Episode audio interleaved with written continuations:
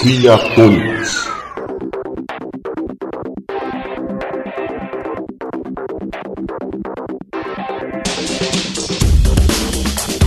Olá pessoal, estamos aqui reunidos com mais um Criatônicos, episódio 19, Tendências do Marketing Digital para 2018. Eu sou Diogo Francischini, do Além do Marketing. Olá pessoal, eu sou o Caio Costa, arroba blogcitário. Oi, oi, gente. Aqui é a Adriana MKTD, consultora de marketing digital. Oi, pessoal. Eu sou o Ednei Souza, o arroba Internei, sou consultor e professor de marketing digital. Oi, Ednei, faltou você falar que você é o pai do Twitter também. Não, o pai do Twitter é o Cris Dias, cara. Ah, é o Cris Dias. É. Mas você tem um parentesco muito próximo ali, viu? Porque eu vou lhe dizer, olha, quando surgiu o Twitter, não vou me lembrar quando, mas quando começou a aparecer, pô, Twitter, eu fiz a minha conta no Twitter, e aí eu procurando quem seguir, pô, pô tem esse tal desse internet aqui, cara, que tem seguidor já pra caramba, o negócio nem começou direito e o cara meio que parece que toma conta aqui da história, então eu vou seguir esse cara pra ver porque ele, o que ele fala deve ser bacana, deve ser interessante. Uhum. E, cara, eu acho que você é, é, o, é o perfil que eu sigo há mais tempo no, no, Twitter. Cara, é uma polêmica, inclusive, isso bem antiga, né? Lá atrás é, tinha um negócio seguinte: se você seguisse alguém, a pessoa meio que de graça seguia você de volta, né? Era meio automático. Uma das primeiras pessoas que explorou isso mais agressivamente foi a, foi a Tessália, né? Que Nossa, foi do Big Brother, escambau é lá. É, é, foi, mas é, antes disso eu tinha feito uma experiência já no Twitter pra ver se esse tipo de doideira funcionava, né? E funcionou. E eu me lembro, durante um tempo, eu fui o primeiro no ranking do Twitter Twitter no Brasil, mas eu escrevi um artigo deixando claro, falei, olha, como que eu fiz essa façanha, né? Não é que eu sou famoso, etc, mas achei aqui uma, uma, uma, uma gambiarra, né, pra, resolver essa, essa questão aí. Eu, eu, eu, expliquei lá como que eu fiz tantos seguidores em tanto tempo, explicando pra galera. É, e acho que você foi o primeiro blogueiro que ganhou dinheiro, né? É, isso eu fui culpado, né? Eu fui conhecido como o primeiro brasileiro a viver de blog aí. E foi um negócio que eu tava fazendo... Na verdade, o que acontece? acontece? Em 2002 eu tive que migrar o site para um servidor dedicado, que ele tinha muito acesso. Comecei a experimentar ali com os banners, com o programa de afiliados, para como é que ganhava alguma grana, e dois meses depois eu consegui pagar ali o custo da hospedagem, que naquela época era 400 dólares por mês. E eu falei assim, cara, do nada assim eu consegui arranjar 400 dólares por mês, pô, acho que tem um, tem uma, sei lá, tem um potencial aí, uma área interessante para eu estudar, né? Conforme fui pesquisando mais sobre marketing digital, etc, eu fui melhorando ali os ganhos do blog. 2004 eu já ganhava mais dinheiro com o site ali, com o blog, do que com o meu trampo. Na época eu era gerente de sistemas. 2005 eu pedi as contas. Falei, meu, trabalhar mais com esse negócio de sistemas, não. Cansei, tô limpo agora, não, não escrevo mais código. Aliás, eu faço, eu brinco com isso, que desde 2007 que eu não escrevo mais nenhuma linha de código, eu tô limpo, né? Pois é, mas antes da gente começar, temos alguns, alguns recados aqui para dar, né? Inclusive, um deles está relacionado a uma pesquisa muito bacana que a gente fez, não foi, Caio? É mesmo, Diogo. Uma pesquisa sobre ouvintes e não ouvintes de podcast que está publicada aqui no blog e que está no link do post para você conferir. Para você, podcaster, ou simplesmente gosta de ouvir é interessante você analisar os resultados, porque teve vários insights, a gente fez várias perguntas de várias áreas. Uma delas que eu acho muito interessante, que é as pessoas que não conhecem podcast, por exemplo, já que a pesquisa também englobou pessoas que não ouvem, é, já consomem, de certa forma, o formato de podcast. Como assim? Quando acessa o YouTube, só deixa a aba lá, né? A aba separada para ouvir o áudio. Essas e outros insights você encontra lá na pesquisa que está no link do post para você que é podcast, para você que é ouvinte, para você que é amante do podcast em geral. Não, e para quem também é de agência de propaganda, né? Para quem está interessado em conhecer um pouco melhor essa mídia, como o, o consumidor, é, como as pessoas consomem essa mídia. Uh, quem consome, por que consome, de que maneira consome, e quem não consome, por que não consome, como gostaria que fosse. Enfim, tá, tá muito bacana, tá muito rica essa pesquisa, tá, gente? Tá muito bacana mesmo, acho que vale a pena. É um conteúdo muito bom, gente, para não só para coletar dados, até como os meninos falaram mesmo, para conhecer um pouco do mundo, do que, que as pessoas estão achando de tudo isso e para mostrar que vocês não estão sozinhos. Até porque 2018 vai ser o ano do podcast. E para não esquecer, é, agradecer aqui publicamente todos os perfis de podcasts que retweetaram e, e agradecer ao Expresso Café que botou no, na sua edição é, sobre podcasts, que está bem interessante, vai ter um link no post. Ele comentou sobre a nossa pesquisa e, de, e reforçou lá que será muito útil. Então, pessoal do Expresso Café, muito obrigado por essa indicação de vocês.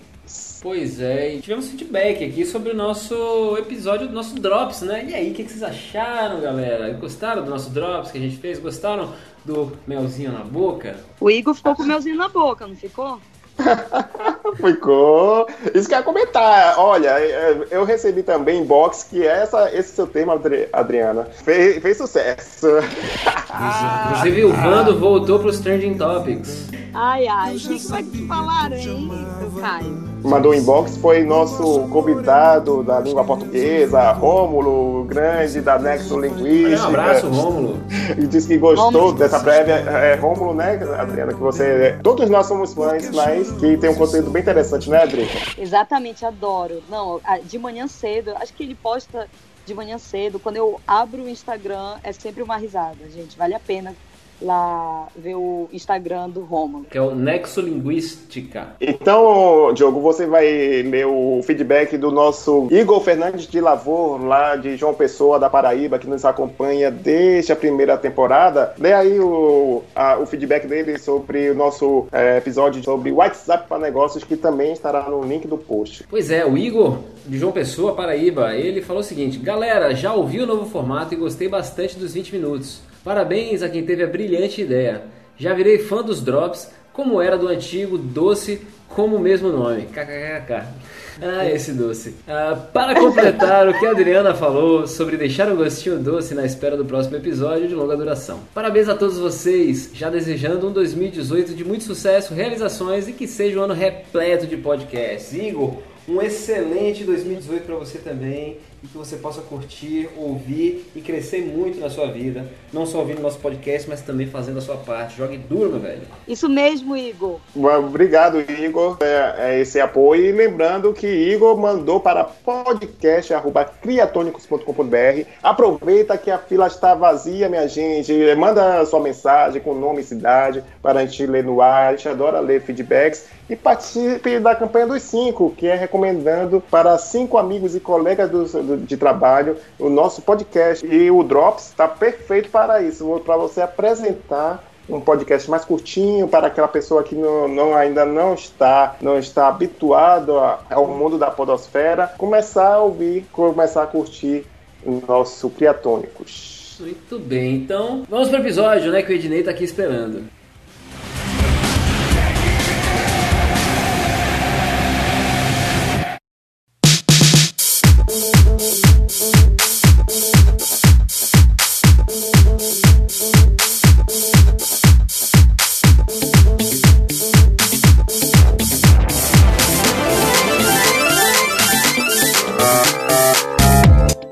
Tendências do marketing digital para 2018. Está chegando, né? 2018 já começou datado, né? O programa. Mas pelo que eu estou vendo aqui, pelo que eu estou vendo do que o Ednei escreveu, eu acho que essas tendências elas vão nos acompanhar durante muito tempo. Então Uh, eu acho que 2008 aí é somente um, um, um, referencial, mas eu acho que são tendências mesmo para o marketing digital que vão nos acompanhar durante bastante tempo. Então, o que, que a gente pode falar, né? O que, que, que, a gente tem aqui? Tem bastante coisa aqui, né? É, Diogo, antes de deixar claro aqui, deixa eu deixar claro que tendências também para o pessoal achar assim, meu Deus, está surgindo uma coisa nova, espetacular. Não, é, é tendências são aqueles fatos que estão já no nosso dia a dia, você não está percebendo e que vai se consolidar no próximo ano, não é mesmo? Pois é, é coisa que na verdade já, já, já vem sinalizando, né? Estou vendo aqui algumas tendências, inclusive, que, que, que renderam até uns, umas tretas aqui, né? Evento que eu fui com o Caio aí, que eu tretei com a mina lá do chatbot e tal, mas isso a gente pode chegar, quando a gente chegar lá na hora, a gente pode falar. Então tem aqui os produtores de conteúdo retornando aos blogs, né? Interessante que o, a gente estava falando logo agora Agora há pouco, o Ednei comentando que ele foi né, o primeiro brasileiro a ganhar dinheiro com blog. E aí esses, esses blogueiros eles foram migrando de mídia né? Foram, foram começando a trabalhar mais com vídeo, foi crescendo isso e agora parece que está voltando. Como é que é isso? Como é que essa, essa tendência aí dos produtores de conteúdo retornando aos blogs? Eu fico feliz com isso, né? Eu, particularmente, fico muito feliz com isso, mas eu quero entender o que está acontecendo, que movimento é esse? Vamos lá, na verdade acontece o seguinte, o Facebook, nas mudanças de algoritmo dele, chegou num ponto que, se a gente analisar os principais produtores de conteúdo, as páginas dos principais produtores de conteúdo, e essa análise ela foi feita, não vou lembrar agora de cabeça o nome da empresa, os caras analisaram várias, várias páginas e notaram o seguinte, que o tráfego de buscas do Google, ele, tá, ele passou o tráfego de Facebook, quer dizer, voltou ao estado que a internet era lá atrás. Como né? tem que ser, como, como, é que... Como, como tinha que ser. Exatamente, como tinha, como tinha que ser, né? Essa mudança, principalmente, né? O que, que ela tá, o que ela tá, o que ela fez é o que ela era voltar aos primórdios, né? Se o Facebook não tá mais entregando, vamos pegar para, vamos voltar a produzir conteúdo texto ali no blog. Para a galera que tá trabalhando com vídeo não é tanta. Não, não, muda muita coisa a questão do YouTube, né? O YouTube continua sendo a principal plataforma, principalmente por conta de remuneração. Mas publicar o conteúdo em texto, a gente teve um ano bem maluco aí, né? O Medium teve um problema de descapitalização, diminuiu o escritório no, no Brasil, é, o Twitter aumentou ali a quantidade de caracteres, mas não é necessariamente um espaço de texto, né? E aí o, o, Facebook caiu, mudança do algoritmo, caiu o tráfego que está gerando para os sites, então a galera que tem hoje o site ali, né, usa o site como a sua base de, de operações de negócios, essa galera tá, tá focada principalmente no blog agora de novo. Eu, como produtor de conteúdo, né, é, há muito tempo, eu sempre resisti, o pessoal ficava, não, cara, é besteira, não, tem que migrar pro, pro Facebook, e, parece que o pessoal não aprende com a história, né, que o Orkut era um império, entre aspas, consolidado, pra, pra todo mundo achava que ia ficar permanente, aí depois teve a queda, e também teve a tentativa do Facebook, né, de justamente pegar os blogs para ele através do Instant Articles, que ainda bem, graças a Deus, não, não pegou a mania de, ou seja, botar o, o blog instantaneamente lá dentro do Facebook, pela promessa, né, em troca de, de eles carregarem mais rapidamente. Então eu fico feliz por isso, porque quem tem, quem é, manteve sua casa própria, que é o blog, que a gente sempre, que eu sempre falo aqui, se deu bem, né? Porque é, investindo em SEO, né?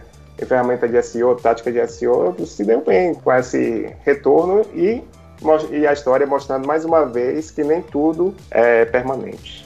É verdade, eu fico mega feliz com isso, porque hoje um, um, dos meus principais negócios é o Mundo de Mãe, que é um grande blog, né, para mães. Ele funciona como blog, é um blog, e, e, a gente tem percebido um aumento realmente na, na, na demanda. E eu, como seguindo mais a parte das mídias sociais, eu ainda assim oriento sempre. Sempre vem alguém me perguntar, Dri, eu, eu preciso ter um site, eu preciso ter um blog. Precisa, não pode descartar uma coisa tão rica e que justamente é, segue a linha do campo de busca, até porque, como o próprio Caio falou, não dá para garantir aí, por exemplo, que o Facebook reine por muito tempo ele tem altos e baixos. Eu fico sempre curiosa para saber o que, que o Mark Zuckerberg vai fazer para contornar algo que esteja é, caindo com alguma coisa, porque ele sempre acaba criando algo que seja muito legal naquele momento, mas só que ele não está mantendo a continuidade. Por exemplo, eu vejo muito na questão do Instagram crescendo cada vez mais pelo fato de ter algumas funcionalidades atreladas com o Facebook, acho que por isso que ainda não caiu de vez o Facebook. Mas, como o Instagram é algo só de imagem, uma informação muito rápida, acaba que creio que isso daí também ajuda muito na queda da busca, né, no Facebook e retomando aí a questão do Google. Então, e assim, o blog, ele é feito para isso, ele é muito mais clean, é, não dá para colocar tudo dentro de uma rede social que, na verdade, é, é voltada para outra coisa. E você não tem o controle, né? Mas, Dri, me diz uma coisa: o que, que as mulheres fazem normalmente quando as coisas estão caindo?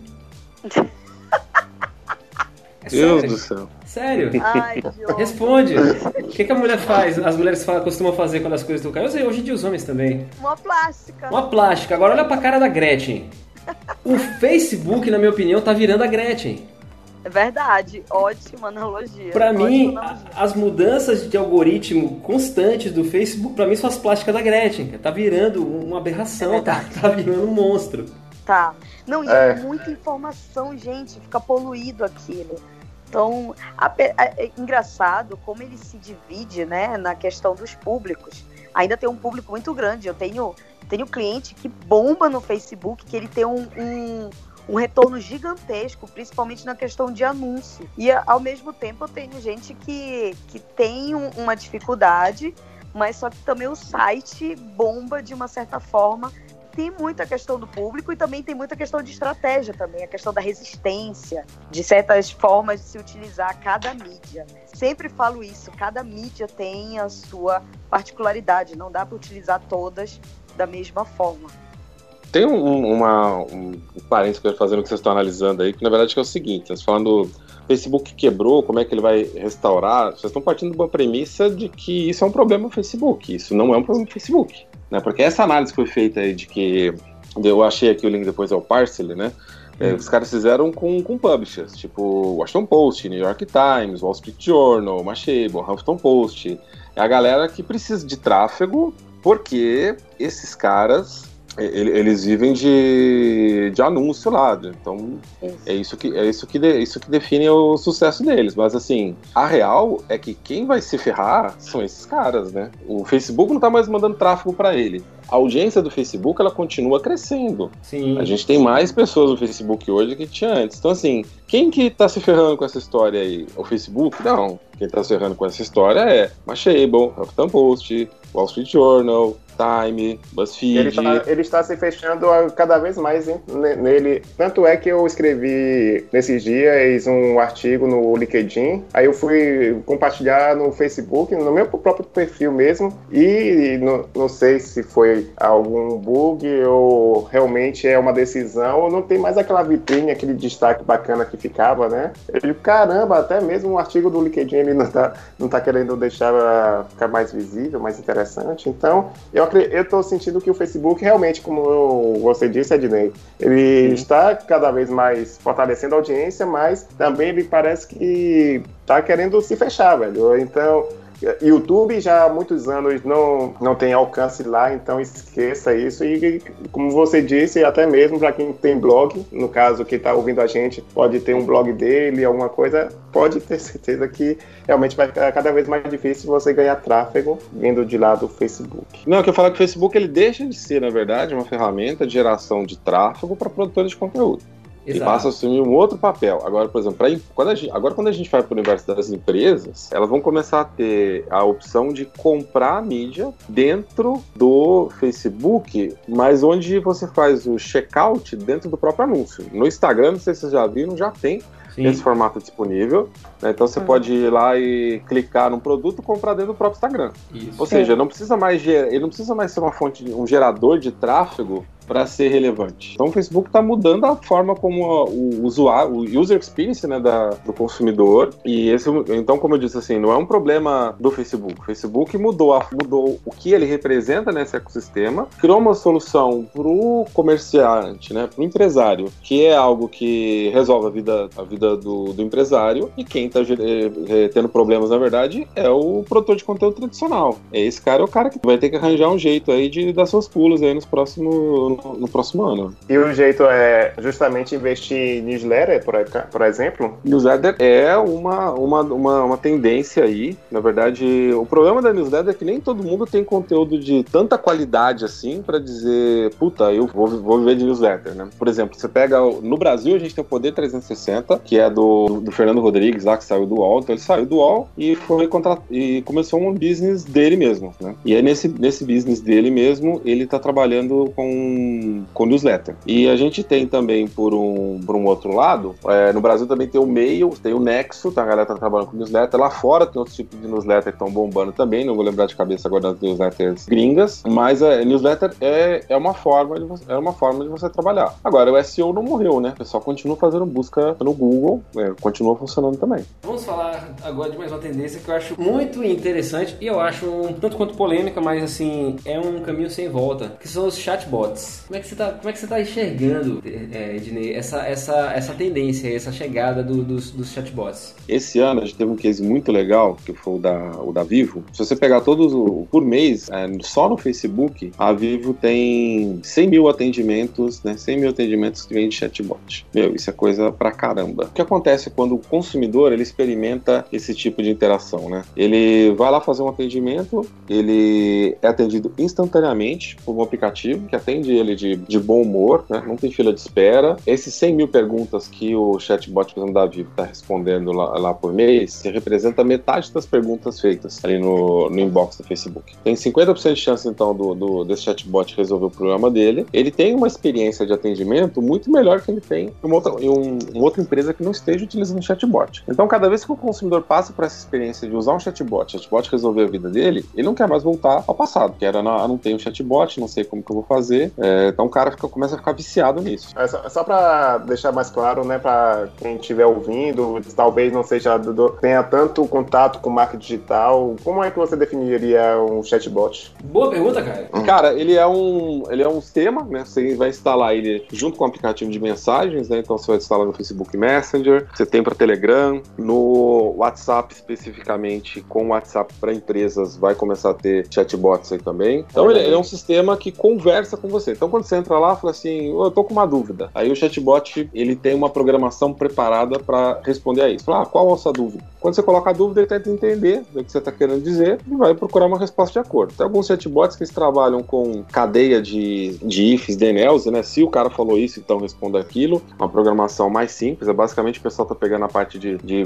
perguntas frequentes ali do site, está programando chatbot. Tem chatbots que eles já têm um toque de inteligência artificial. Ah, geralmente quando a pessoa coloca esses elementos aqui, ela está querendo saber tal informação. E aí responde de acordo com o, o que o usuário está respondendo aí, né? Tá, tá perguntando. Então, a, a, em algum tempo, a maior parte dos, nosso, dos nossos chatbots vão estar tá trabalhando aí com, com inteligência artificial. Né? Percebo ah, que eles utilizam, às vezes, também a questão da a eliminação, né? É, você gostaria mais para isso ou para isso? Aí a, aí a pessoa vai falando até ele chegar no ponto. É, esses, na verdade, são os chatbots que geralmente têm equipados com inteligência artificial, porque eles vêm com machine learning embutido. Então, o que acontece? Eles têm o seguinte, olha, eles têm uma probabilidade lá. Em geral, o cara que pergunta isso, ele é, tem uma, mais chances de ser essas X opções aqui. E conforme as pessoas vão escolhendo essas opções, ele vai refinando esse aprendizado dele. Vocês já, vocês já conversaram com o chatbot? Vocês já, já tiveram a oportunidade de interagir com o chatbot? Eu, eu no caso, eu acredito que sim, que a Oi está oferecendo, porque é o que eu uso, eu acho que eles estão tentando via voz, né? É, simular a telefonista, uma telefonista, oi, eu estou falando com o Caio. Aí acha que eles acham, estão imaginando que você não, pensa, não tá sacando que é uma robô, mas tá, ok. Aí quando você percebe realmente que é uma robô, quando você fala seu nome e ela diz, não entendi, vamos tentar de novo. não, chatbot de voz, esses robôs de voz para mim são o erro. Nossa, a, a, Vivo troca de voz, inclusive, ela troca o, a voz da pessoa de tempos em tempos. Mas... Não, acho muito legal um cara que vai lá. Então, vamos lá, vamos tentar Isso! Cara, eu tenho um ódio dele. Eu tenho um ódio dele porque eu tô com um problema. Eu não estou feliz. Esses são os avós dos chatbots, né, cara? E, e aí eu acho que é um problema do chatbot de voz, de uma forma geral. É difícil você lidar com o humor do usuário, né? E a voz, ela carrega nessa entonação, né? Um, para, parece estar alegre, etc. Então é muito mais difícil você saber o que o cara tá sentindo. É, é, assim, você tem que encarregar, carregar um sentimento na voz muito mais facilmente do que no texto, né? Você consegue fazer um chatbot de texto mais neutro do que um chatbot de, de voz e tornar isso mais, mais menos complicado para o usuário também. Agora, o, o chatbot de voz tem a mesma origem de questão de desenvolvimento, mas a gente está falando de um produto basicamente diferente dos chatbots que estão nos aplicativos de mensagem. Ele está aproveitando essa nova onda que as pessoas hoje em dia falam mais no WhatsApp do que efetivamente é, ligam, né? Então ela, ela, elas mandam mais mensagem do, do, que ligam. Elas mandam mais fácil mandar um inbox para uma empresa do que ligar no 0800. Uhum. Então, o pessoal Se eu não me engano, o Magazine Luiza utiliza isso, né? Com a voz no WhatsApp, ou não? É, várias empresas estão usando essa questão da, da, da voz no WhatsApp, né? É difícil a gente dizer uma que, que não esteja, né, é. atualmente. É porque eu vi algum, algum vídeo desses no YouTube, alguém fez um link e aí fez uma chamada assim Ô, Luísa, não sei o que, fez uma pergunta, ela voltou. Aí, ah, desculpa, você tá falando. É, eu, eu, confundi o que você tá falando lá. Na verdade, via WhatsApp tem muita gente fazendo gambiarra, mas de voz especificamente eu não tinha visto ainda, desculpa. É, pois é, mandou um áudio. Eu quis dizer, o voz, ela, a pessoa mandou um áudio. Eu esqueci uhum. quem foi, vou até vou pesquisar, que aí qualquer coisa a gente coloca aí pra galera ver. Assim, é, é, eu, falei, eu falei, agora tem que trazer de volta, né? Falei de uma treta em relação a chatbot. Eu tava no. Foi o Digitalks, não foi, Caio? Foi é, Digitalks. Então, a gente tava no Digitalks e aí tava um, sendo feita uma apresentação sobre chatbots. E ela, eu, eu não me recordo o nome dela, gente boa até, ela de Recife, mas eu não me lembro, eu não tô me lembrando agora o nome dela. Que na verdade, assim, ela até soou como treta, acho que pela forma que eu falei, mas nem foi. Mas é o seguinte, ela tava, ela tava conversando, ela tava falando sobre chatbot, e em um determinado momento ela falou que às vezes as pessoas ficavam fazendo perguntas de um jeito meio complicado para o chatbot, as pessoas precisavam aprender a lidar com os chatbots. E aí, na verdade, o meu questionamento para ela foi o seguinte: oh, mas espera aí, eu sou cliente e sou um ser humano, então eu tenho dois motivos para me achar mais importante e especial do que o chatbot, então ele que tem que aprender a falar comigo. E aí eu falei meio que de brincadeira, mas assim, ela ficou toda preocupada depois que ela me explicou, né? Ela falou depois ela ficou toda preocupada, foi lá perguntar: não, você entendeu aquilo que eu falei e tal, não sei o que tal. Mas que é uma questão assim, e, e, e eu queria entender entender que velocidade que isso está andando, né? Do, do, dos chatbots é, se tornarem mais, mais sensíveis mesmo. Você tem todo tipo de pessoa, todo tipo de cliente. Então a gente estuda muito o rapport quando, quando a gente está, inclusive, dando treinamento, eu dou muito treinamento para equipes de vendas, equipes de atendimento, e a gente fala muito sobre o rapport, de você entrar em sintonia, de você perceber o humor do, do, do, cliente, o estado de espírito, você entrar naquela vibe, naquela frequência, para conseguir estabelecer um canal ali de uma conexão com ele. Em que pé que a gente está em relação aos bots, em relação a isso? Os bots eles estão evoluindo nesse sentido, ainda está um pouco engessado, porque realmente assim, eu não sei se eu já falei com um chatbot, é, não me foi dito que era um chatbot e foi muito bom, porque eu não percebi. Dei dois pontos na sua questão, que é o seguinte, né?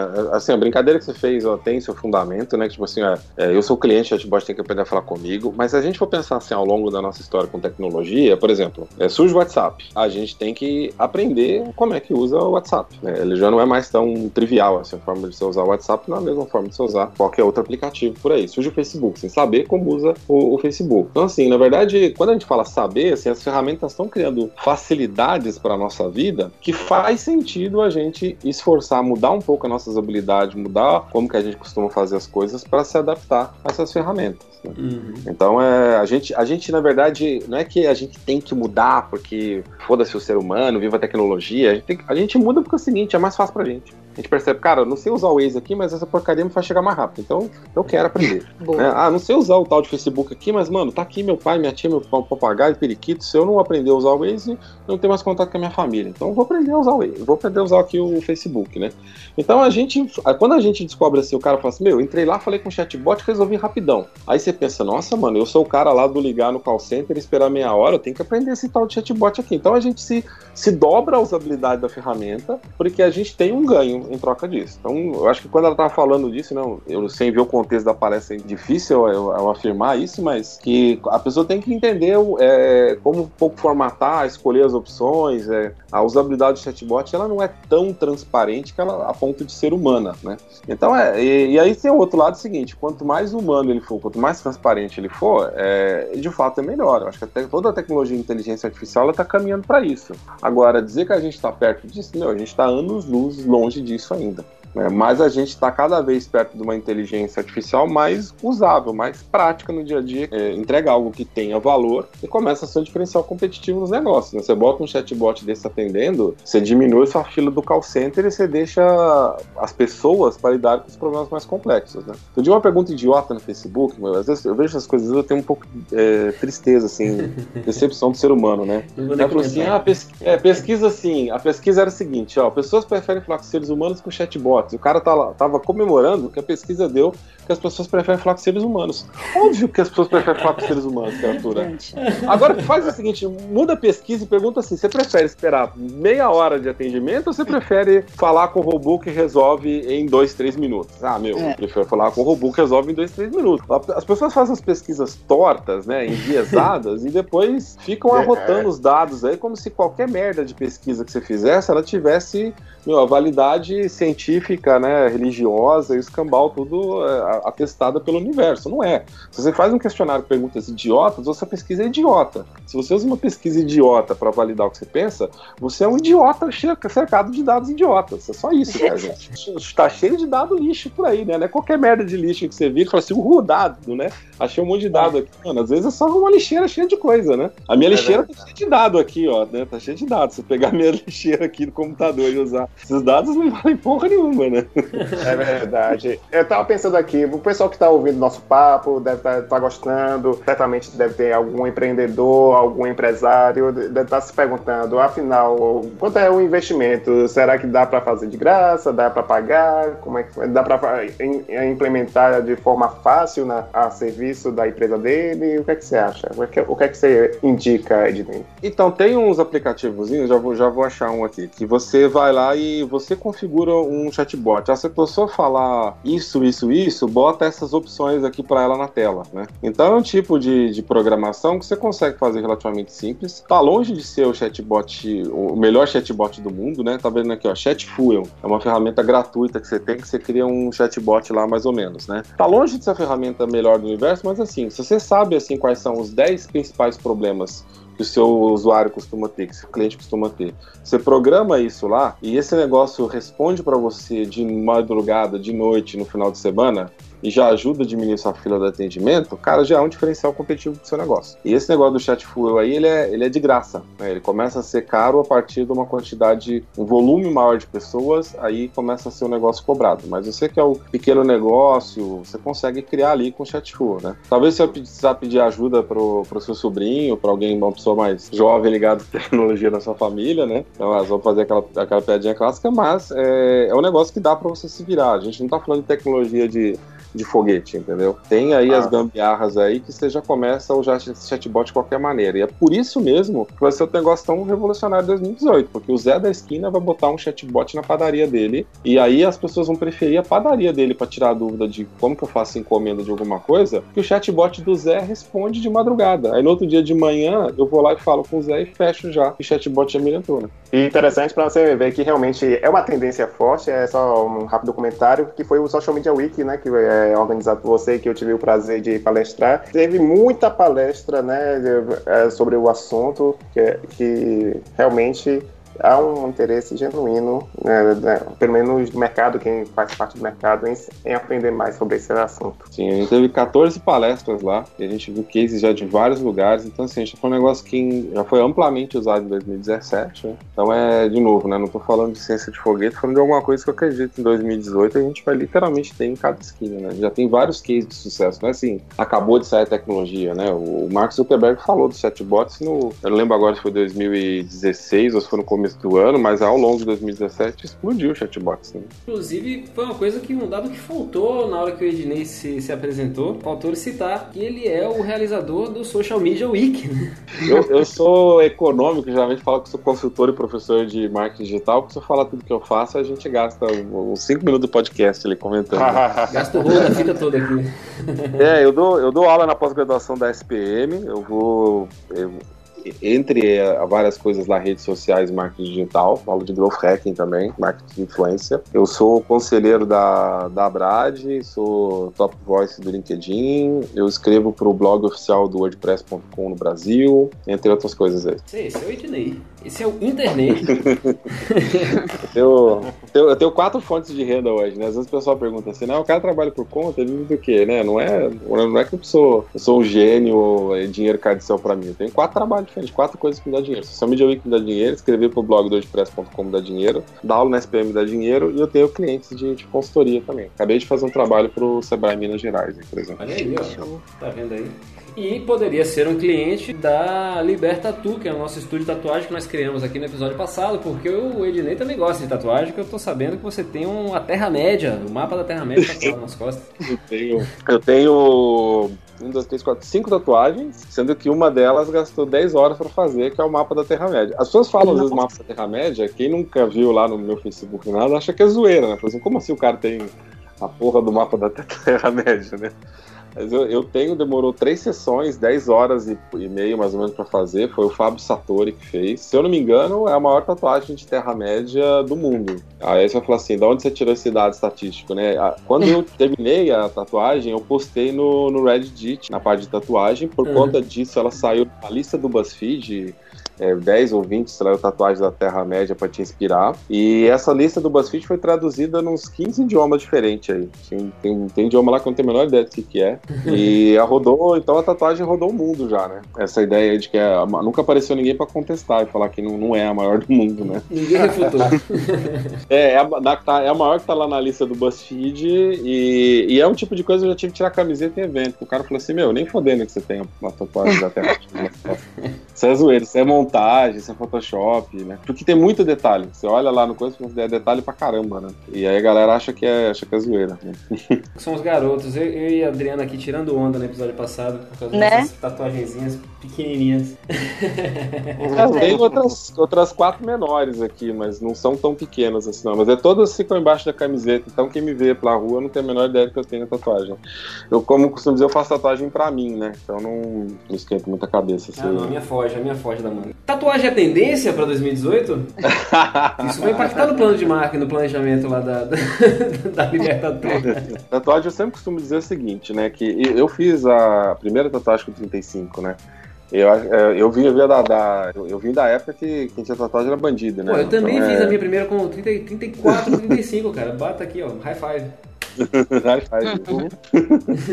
é, tinha uma visão diferente de tatuagem antigamente, então acabei não fazendo muito por conta, por conta disso. Mas eu sempre, o que, que eu falo, o que eu costumo dizer que tatuagem é? Eu costumo dizer que tatuagem ele é a, a marca e a dor que você escolheu. Porque a vida, ela te marca de várias formas, né? Você sente dor de várias maneiras, sempre, você não escolhe quando a vida vai te causar dor, você não escolhe que marca que a vida vai te deixar. A tatuagem é uma coisa que dói, mas ela é no momento que você escolheu. É essa marca nesse lugar que eu vou ter nesse momento. Então é, é uma chance de você ter gravado, a gente tem gravado tantas memórias ruins na vida, tantas marcas ruins, né? É uma chance de você ter um pouco de controle sobre os processos, né? O que, que faz parte do seu corpo, o que, que faz parte da sua memória. Eu vejo como um movimento bacana, assim, de, de até de, de alta formação, né? Olha, esse, esse sou quem eu escolhi me tornar, né? Às vezes a pessoa acha que o que ela é é o que ela nasceu, né? Cara, eu não vejo assim, eu acho que o que você é é o que você se torna ao longo da vida. E a tatuagem é uma coisa que permite você criar essa, essa moldura, né? Como que você quer ser visto, né? Você consolidar o seu domínio sobre o seu corpo, né?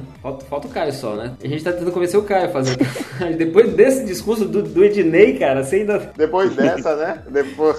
Cara... É, eu acho que aí, eu acho que assim, o piercing, tudo entra nessa, nessa questão, né? Você escolheu marcar, escolheu se mostrar. É, na verdade, cara, é uma, é uma coisa, é uma extensão mais agressiva do que as pessoas já faziam com, sei lá, por exemplo, corte de cabelo, pintar o cabelo, né, cara? Você tá moldando a, a percepção que os, que os, outros têm de você, de alguma forma, né? Quem tá numa jornada de autoconhecimento maior, ela vai fazer essa, essas modificações. Eu vejo o contrário que as pessoas costumam dizer, que é a questão da, da insegurança, sabe? Eu acho que você viver igual todo mundo vive, né? Eu visto terno e gravata, eu tenho o cabelo cortado dessa maneira, eu tenho... É, é a insegurança maior, porque se você sai um pouquinho do padrão, você vai ser julgado e você não sabe lidar com esse julgamento. Eu acho que...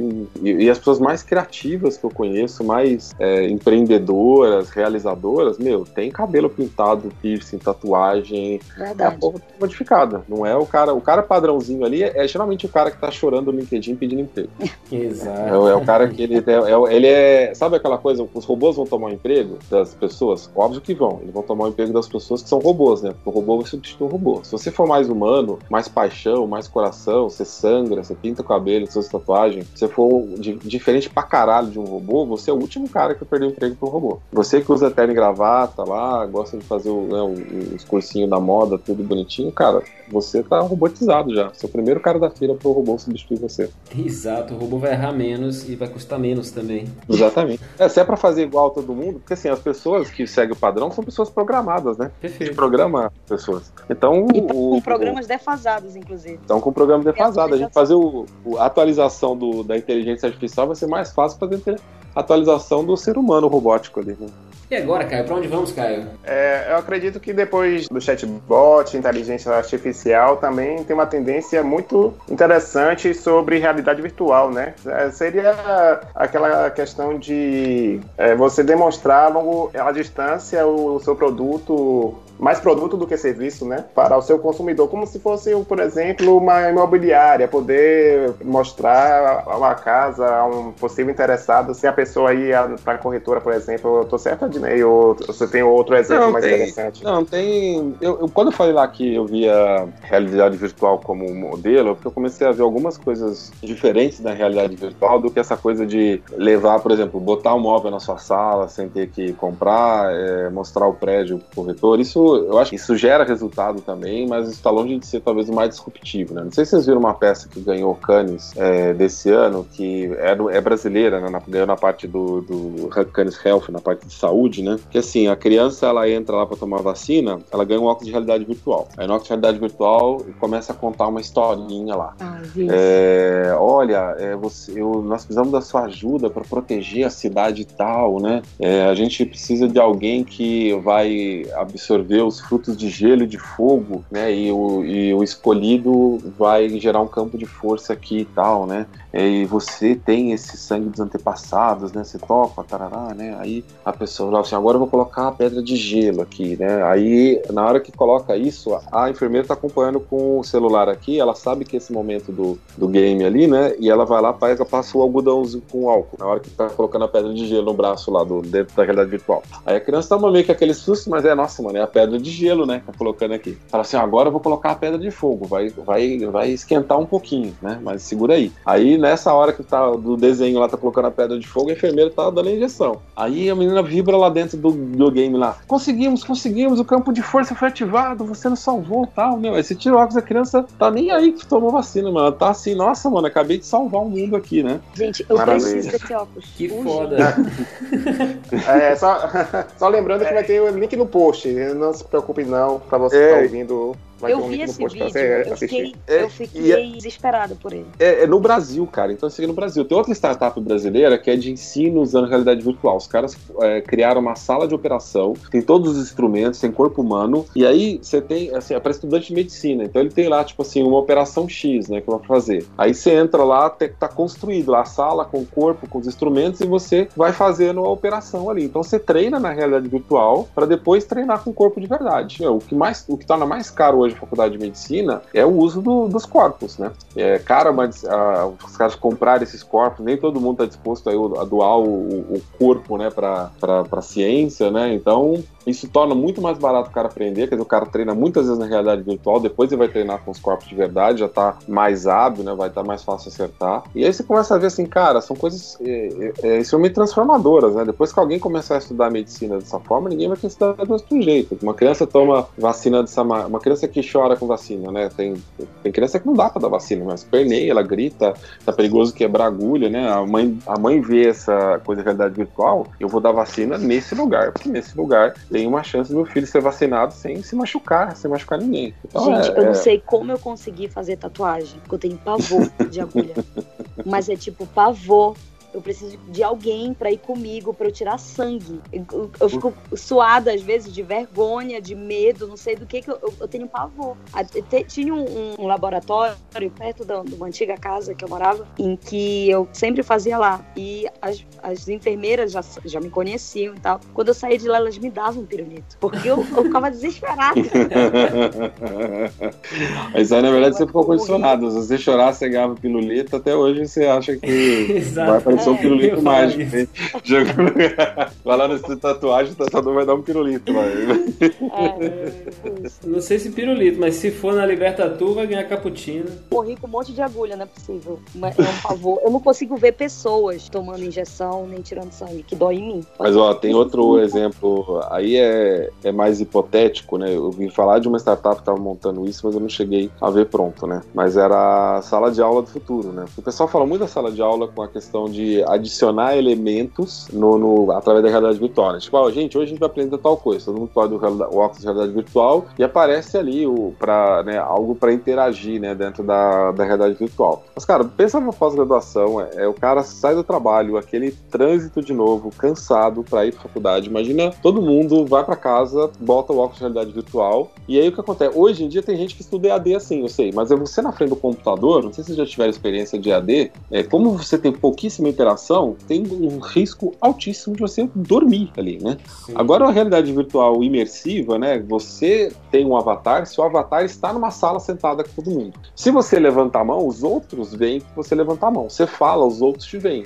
Os outros falam, você vê os outros. Mas a sua sensação é como se você estivesse presente fisicamente ali. Então, na verdade, você está pegando um modelo que as pessoas já conhecem, que é o avatar, que é a sala de aula, né? E está permitindo que elas acessem esse modelo à distância. E aí, uma vez que elas estão acostumadas a acessar a distância, pode sim enriquecer o ambiente colocando elementos, né? O brinco dá para fazer é, sprint de design thinking, né? Agora sem precisar comprar post-it, comprar cola, comprar caneta, comprar é, cartolina, né? Os elementos todos aparecem lá na realidade virtual. Pode riscar todas as paredes? Pode, a gente está dentro da realidade virtual. Né? Tem que arrastar todas as mesas? É, não precisa, gente aperta um botão aqui muda a configuração da sala, né? Ah, vamos fazer, meu, em vez daquela sala tradicional, o professor na frente, todo mundo ali, né, enfileiradinho, vamos fazer um grande círculo e todo mundo conversa com todo mundo. Às vezes na sala é, desanima fazer isso porque tem que mover toda a configuração da sala. Na realidade virtual, você aperta um botão, bum, muda, muda a configuração. E sem contar que você pode falar assim, meu, vamos fazer aula hoje num outro lugar, você muda o cenário da sala. Então você consegue transformar, partindo de um modelo que as pessoas estão acostumadas, né, com a sala de aula, você consegue ir inserindo outros elementos e outras dinâmicas, né, que faz com que o estudo se torne mais, é, mais interessante, mais atraente. E o que eu acho, e aí por que, que se a questão da pós-graduação? Cara, eu vejo muita gente de fora do Brasil, quando eu falo dos cursos, né, quando eu dou aula aqui, assim, porra, pena que não tem esse curso aqui, pena não tem esse curso aqui. Cara, literalmente, uma pessoa de qualquer lugar poderia fazer curso em qualquer lugar. Não tem mais a questão do deslocamento físico. Né? E, e, óculos de realidade virtual, a gente está falando hoje de modelos muito baratos, onde você pega o seu próprio celular e você encaixa. Então não é nada proibitivo ah, o, o Gary Vaynerchuk, ele fala que ele enxerga no futuro a gente vai usar lentes de contato de realidade virtual, né? E a gente vai poder, inclusive, transformar o mundo que a gente enxerga de acordo com nossas preferências, né? A ponto da gente, tipo, a gente vai ter tudo ali, a gente pode transformar a cor do céu se a gente quiser, a gente pode customizar a, a realidade ao nosso redor. E acho que isso vai passar, vai, vai estar numa, numa, lente de contato, né? A gente vai chegar nesse, nesse ponto, né? Nesse nível. É, que aí a gente tá falando da, da questão já de que, que eu gosto sempre de evitar quando eu falo de tendência, que é um pouco de futurologia. Tipo, existe é, uma patente de contato? Existe. Ela tá pronta? Não. Mudar o cor do céu é legal? É. Dá pra fazer hoje? Dá. É, o que que mudar a cor do céu muda no negócio da minha empresa. I have no idea, né? A não ser que você seja o cara que vende o software de mudança de cor do céu. É. exatamente, exatamente. Agora, esse, esse exemplo da vacina, cara, quem vende vacina tá de olho nessa tá porra. Né? O cara que, tá a faculdade de medicina tá de olho nesse cara aí, né, fazendo realidade de medicina. Quem tem, quem trabalha com educação tá de olho nesses novos softwares educativos. Então, eu vejo muita aplicação real e prática, além daquilo que já existia aí, vamos dizer assim, eu acho que não, não, não bombou tanto, né? Que é o por exemplo, o cara estava dando começo assim, sei lá, você vai comprar na Tokstok e você consegue ver como que o sofá fica na sua casa antes de né, pedir aquele sofá. Né? Você vai visitar um apartamento, você visita ele em, em, realidade virtual, né, sem precisar se deslocar fisicamente para lá. Então, eu acho que a gente está, esses, esses, exemplos são bons, são reais, são de negócio. Ele começa em 2017 surgindo outros exemplos que já são realidade no Brasil. Então, o que eu, o que eu vejo assim, uma tendência de, se a gente pegar assim, 2016 já foi tendência, aconteceu algumas coisas legais. 2017 2017 aconteceram coisas ainda mais legais, então eu vejo que nessa crescente de 2018 a gente vai ver outras aplicações ainda mais interessantes de realidade virtual. E talvez, né, se você tem uma verba extra aí, eu procuraria uma dessas empresas de realidade virtual, tem várias no Brasil, montaria alguma coisa com eles. Assim, exatamente o que você acha ser tendência. Eu acho que para 2018 a gente, além dessas soluções prontas, vão surgir cases novos, e estou esperando para ser surpreendido aí. Tem muita coisa. Na verdade, quando a gente pensa assim nas tendências, se a gente parar para fazer um exercício de, de, de imaginar imaginar o que é que pode brotar daí, por exemplo, só dessa da realidade virtual, eu acho que a gente tem aí umas 6 horas de podcast facilmente. O cara falou que pegou a minha apresentação da RD Summit como, como exemplo, né? então depois compartilha aí, tem uma lista das empresas lá no Brasil uhum. que estão trabalhando com chatbot, né? desculpa, com realidade virtual, né? Então, quer dizer, é, empresas brasileiras, eu deixei link lá de cinco empresas. Se a gente chamar esse cara dessas empresas para eles falar coisas que eles estão fazendo no Brasil, dá fácil aí um outro, um outro podcast só para falar de realidade virtual no Brasil voltado para negócios, né? Não só para entretenimento. Entretenimento a gente tem aí muitos games, a gente tem, o pessoal tem usado muito para colocar coisas em stand de feira para chamar a atenção do visitante da feira, né? Mas acho que é o que eu tô querendo dizer é que a gente já está indo um pouco além disso, a gente está começando a ir para soluções de negócio já mesmo. Ai, eu acho interessante que depois dessa desse papo realidade virtual, que acho que deu para ver as possibilidades que para frente, né? Eu acredito que tem, é, de novo, os empreendedores, empresários que ficam observando a tendência de influenciadores digitais voltados para micro-influenciadores, né? Ou seja, aquelas pessoas que têm já uma certa fama na internet, mas também não tem milhões de seguidores. O que é que você, o que é que você acha, Ednei? Ainda mais ano de eleição, que também se junta a isso. Eu queria que você já analisasse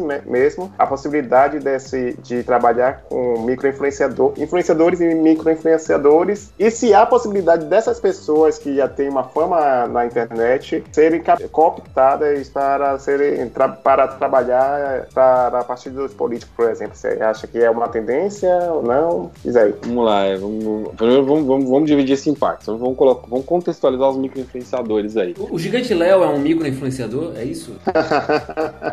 o anão que, que estrelou agora o Altas Expectativas, um filme. talvez seja até um influenciador já mais mediano aí. Mas assim, eu costumo classificar os influenciadores três estilos diferentes, às vezes isso se confunde um pouco, né? Então a gente tem aí primeiro as, as celebridades ou web celebridades. É o cara que tem muita audiência. E em geral, quando você está fazendo uma campanha que você precisa de awareness, você vai usar esse cara que é celebridade. Né? Por que eu tô falando em inglês awareness e não alcance? Né? Que awareness, na verdade, não é simplesmente alcance ou visibilidade, né? Awareness é tomar consciência de. Assim, a pessoa não conhece a sua empresa empresa. Ou conhece a sua empresa, mas não conhece um determinado produto ou serviço. Eu preciso que muitas pessoas conheçam a empresa ou muitas pessoas conheçam aquele produto ou serviço especificamente. Eu vou utilizar um cara que tem muita audiência, que é para gerar awareness. Essa campanha de awareness, ela não necessariamente tem um foco específico em conversão. Assim, meu objetivo principal não é que o cara compre o produto ou serviço. Óbvio que se comprar um produto ou serviço bacana, e eu costumo dizer o seguinte, toda campanha de awareness bem feita, ela tem algum resultado de venda. Aquele papo também de, cara, ah, é o foco da campanha é awareness, por isso que não teve conversão, indica algum problema aí. Ou a campanha é ruim ou o produto é ruim. Zero conversões é, é também é, é, um, é, um, extremo. E por que, que o foco da campanha é tomar consciência? Porque assim, quando a Xuxa usa Monange, né, a Gisele usa Pantene, você não pensa automaticamente que aquilo é bom. Você fala assim, ah, a Xuxa tá falando de Monange porque ela tá sendo paga, a Gisele tá falando de Pantene porque ela tá sendo paga. Kéfera, o Whindersson Nunes tá falando do bagulho aí porque estão pagando eles. Então você não sabe assim automaticamente que aquilo é bom. Aí eu, depois você vai fazer uma outra continuidade dessa campanha, onde você vai usar alguém que seja um especialista e ou alguém que tenha uma autoridade sobre o assunto. E aí é um cara que tem uma reputação naquela categoria, né? Pegar o exemplo da Gisele com Pantene, o pessoal fez um segundo depois flight da campanha com cabeleireiros profissionais. E aí o cara tava lá tratando o cabelo de modelos estrelas usando Pantene. Mas você pensa assim, pô, esse cara pode estar usando Pantene só porque ele foi Vago? Pode. Agora, qual que é? Ele vive do quê? Ele vive de comercial ou ele vive de cuidar de cabelo estrelas? Se a galera fica sabendo que ele tá pondo uma porcaria de um produto no cabelo de alguém só que uma marca pagou, ele vai continuar tendo trabalho como cabeleireiro? Não. Então é meio improvável que esse cara esteja fazendo isso só por causa do comercial. Né? A probabilidade maior é que o produto seja bom. Nesse momento você cria uma consciência de que, olha, a Gisele tá falando de Pantene e esse cabeleireiro recomenda. Caramba, o Pantene é bom. E você começa a lembrar, e você lembra do Pantene, agora tá marcado na sua cabeça. Né? E aí no mundo do, do, do ponto do PDV, né? Você vai lá no mercado, você vai lá na, na, na gôndola da farmácia, você vê lá o Pantene e você compra. Mas já falando para o mundo digital, né, você precisa de um outro flight dessa campanha para gerar uma conversão para e-commerce, para o site. E é aí que tem entradas microinfluenciadores. Em geral, é uma campanha que não envolve remuneração, em geral são exemplos, amostras mandadas por um grande número de pessoas. As pessoas usam o produto e coloca ali na sua rede social. Quando o amigo vê, ele agora não é mais a Gisele ou o cabeleireiro das estrelas que está usando, é o amigo, amiga ali do dia a dia, alguém alguém como eu. E aí eu pergunto, isso aí é bom? Você gostou? Se a pessoa fala que, meu, eu gostei, eu achei, recebi uma amostra aqui, testei, achei bacana, você não acha assim, meu, meu amigo não vai vender a opinião dele porque deu uma amostra. Apesar tem gente aí que vende, né? Então não amostra. Mas e você confia mais e você vai comprar. E aí tem outras questões psicológicas, por exemplo, o seu núcleo de amigos, né, as pessoas que vivem em torno de você, estão usando esse produto e serviço. Você quer criar pertencimento ao grupo. Você vai atrás de usar. Então, é, na verdade, assim, às vezes o pessoal coloca micro-influenciador. Por que eu quis fazer esse contexto todo? Às vezes pessoal fala do micro-influenciador em separado, mas o que eu recomendo sempre é ter uma campanha em estágios e o micro-influenciador é um desses estágios, é o estágio mais próximo do ponto de conversão. Né? Então, não é que, ah, vou usar agora micro-influenciadores, vai salvar minhas campanhas. Cara, seu produto é conhecido? Não. É muito provável você fazer uma campanha só com micro-influenciador, o outro cara olhar e falar assim, nossa, mano, fulano amigo meu aqui tá usando uma birosca que eu nunca vi na minha vida, né? Não vou usar isso aqui não. Agora, assim, puta, mano, outro dia eu vi um cara falando disso aqui mesmo, né? Você tá usando, você gostou? Gostei, pô, legal, vou comprar. Entendeu? Assim, a não ser que o seu amigo seja ter uma reputação muito grande, e aí ele já talvez não seja micro-influenciador, né? Talvez ele já esteja naquele meio da pirâmide, que ele é um cara que já tem uma reputação técnica, né? É dificilmente ele vai convencer você a comprar assim do nada, um produto que ninguém conhece. Então a gente tem essa é uma estratégia de comunicação com foco em awareness, em é, engajamento, consideração e conversão, ela usa influenciadores em cada uma dessas etapas e diferentes tipos de influenciadores. Então, essa é a primeira é. parte, né? O que são e como eu uso microinfluenciadores. Só fazer um parêntese, inclusive, de algumas clientes minhas que já não querem fazer mais parceria com blogueiras por conta de não, não ver um retorno real. Ao ponto que, quando uma cliente vai e posta nas suas redes sociais, por exemplo, ela Sim. tem muito mais retorno. Então, é justamente nesse tipo de, de influenciador, eu acho que tem tá muito mais tendencioso para 2018 do que as próprias blogueiras. É, é questão de saber escolher, né? Assim, sua é, marca ela carece de credibilidade. Você já coloca de cara com um influenciador mega conhecido. A pessoa fala: Meu, nunca ouvi falar disso,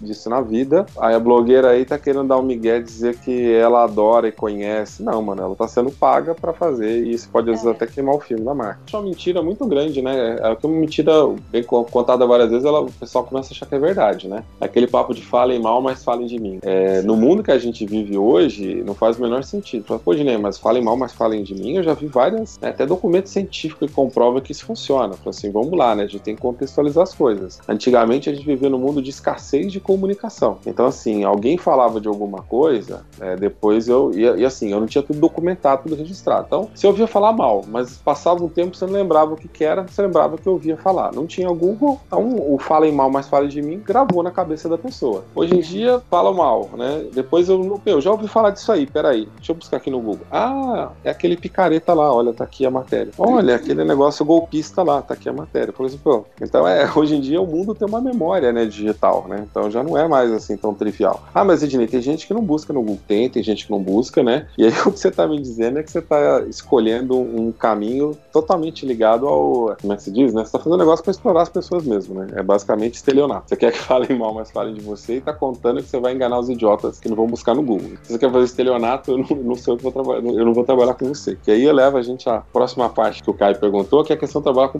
né, cara? Pô, vão usar, vão usar para político, vão. Na verdade, tá, não é proibido usar influenciadores digitais, na verdade tem é, é uma mídia como qualquer outra. Agora, a questão é que a gente teve um queima-filme tão grande nas últimas eleições, eu tenho, primeiro que eu tenho certeza que vai ter influenciadores digitais, mas eu, eu pessoalmente, é, eu muito desapontado que tem gente que ainda se presta a esse tipo, esse tipo de trabalho. Tem um problema muito grande que é o seguinte, mas tem gente, isso já acontece hoje com outras coisas, né? Por exemplo, o cara vai lá num evento de uma empresa, não ganha um tostão furado, ele acha o negócio mó legal e fala posta nas redes sociais dele. A galera fala, fulano ganhou da empresa. Tem gente aí que vai fazer campanha, meu, pra, pra político porque gosta do cara. Você fala assim, meu, como que alguém pode gostar do fulano? Gosta, gente. Tem gente que gosta de, de, de todas as coisas. Tem gente que, é. tem gente que quer convencer os outros que né, Giló, se souber preparar, é uma iguaria dos deuses, né? Então, tem gente que vai, imagina então com política, né? Com futebol e outras coisas aí que tem, né? É interessante só fazer um parêntese que realmente, Sim. como você falou, que é um campo bem perigoso um influenciador digital se envolver com a política, que teve um caso aqui que um grande influenciador daqui de Salvador fez propaganda política para o PT.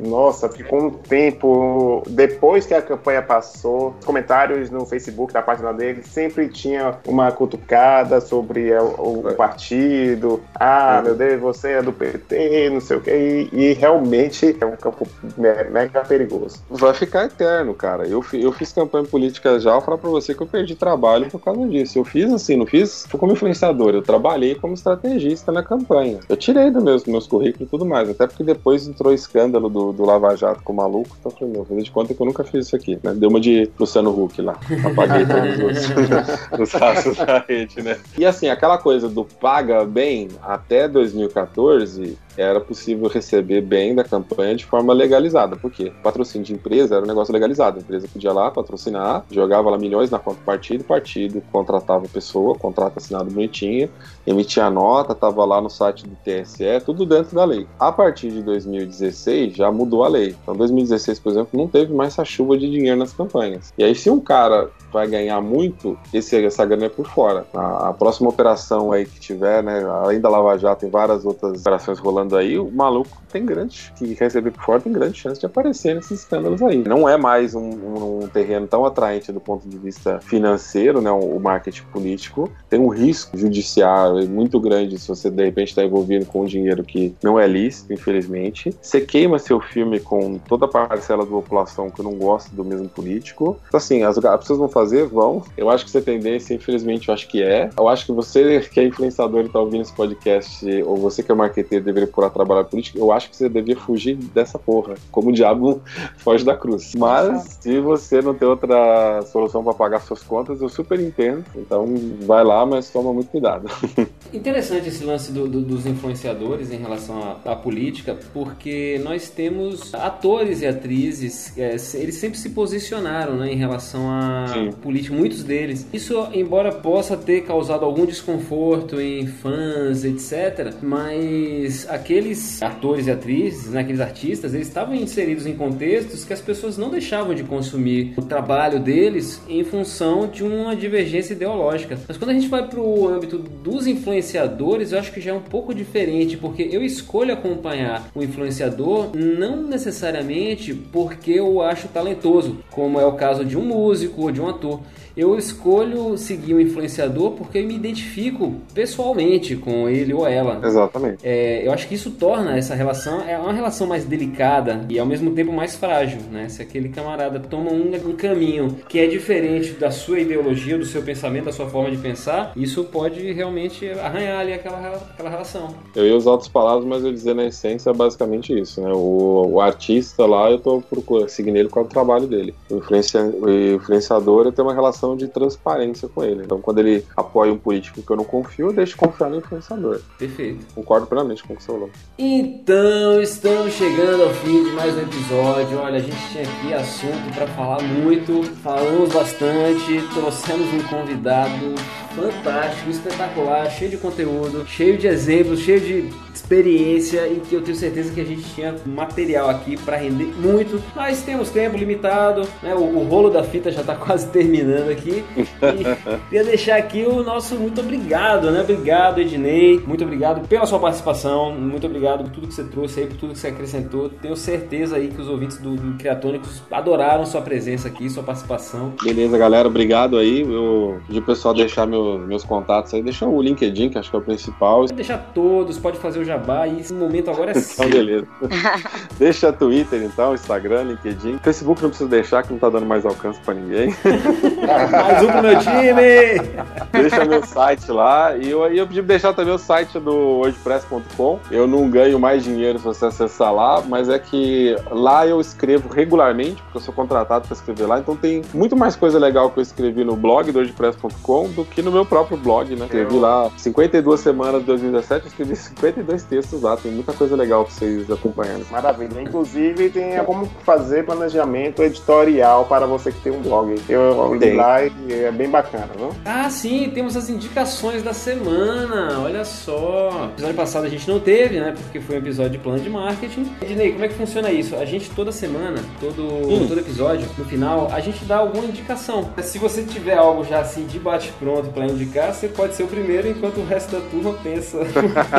no quesito aí, fonte de informação, tem um, um, aplicativo que eu tenho usado para me informar, que é o Refind. Né? O que, que o Refind faz? O Refind ele vai lá, acompanha minhas redes sociais, vê o que, que eu tô postando e sugere outros conteúdos para mim com base naquilo que ele encontrou nos meus perfis. Então eu estou postando sobre inteligência artificial, ele vai mostrar mais conteúdo de inteligência artificial. Estou postando chatbots, ele vai mostrar mais conteúdo para mim de chatbots. Então você pode usar de duas maneiras. Uma é a recomendação meio automática, que ele tenta adivinhar com base no que você posta. Outra, uma guiada. Você pode ir lá e dizer assim, quais são os meus interesses, ele vai procurar conteúdos que estão sendo populares na, na internet de uma forma geral com aqueles conteúdos. Então o Refind é um aplicativo que eu tenho usado para encontrar coisas novas aí. Uma parte dos conteúdos é em inglês, mas eu acho que o pessoal do Teatro isso não é um problema. Não, nossos ouvintes são poliflotas. É, precisa ser, no, no mundo marketing precisa ser. Se não for, já fica uma dica aí, né? Você não sabe falar inglês ainda, tem o baixo Duolingo também.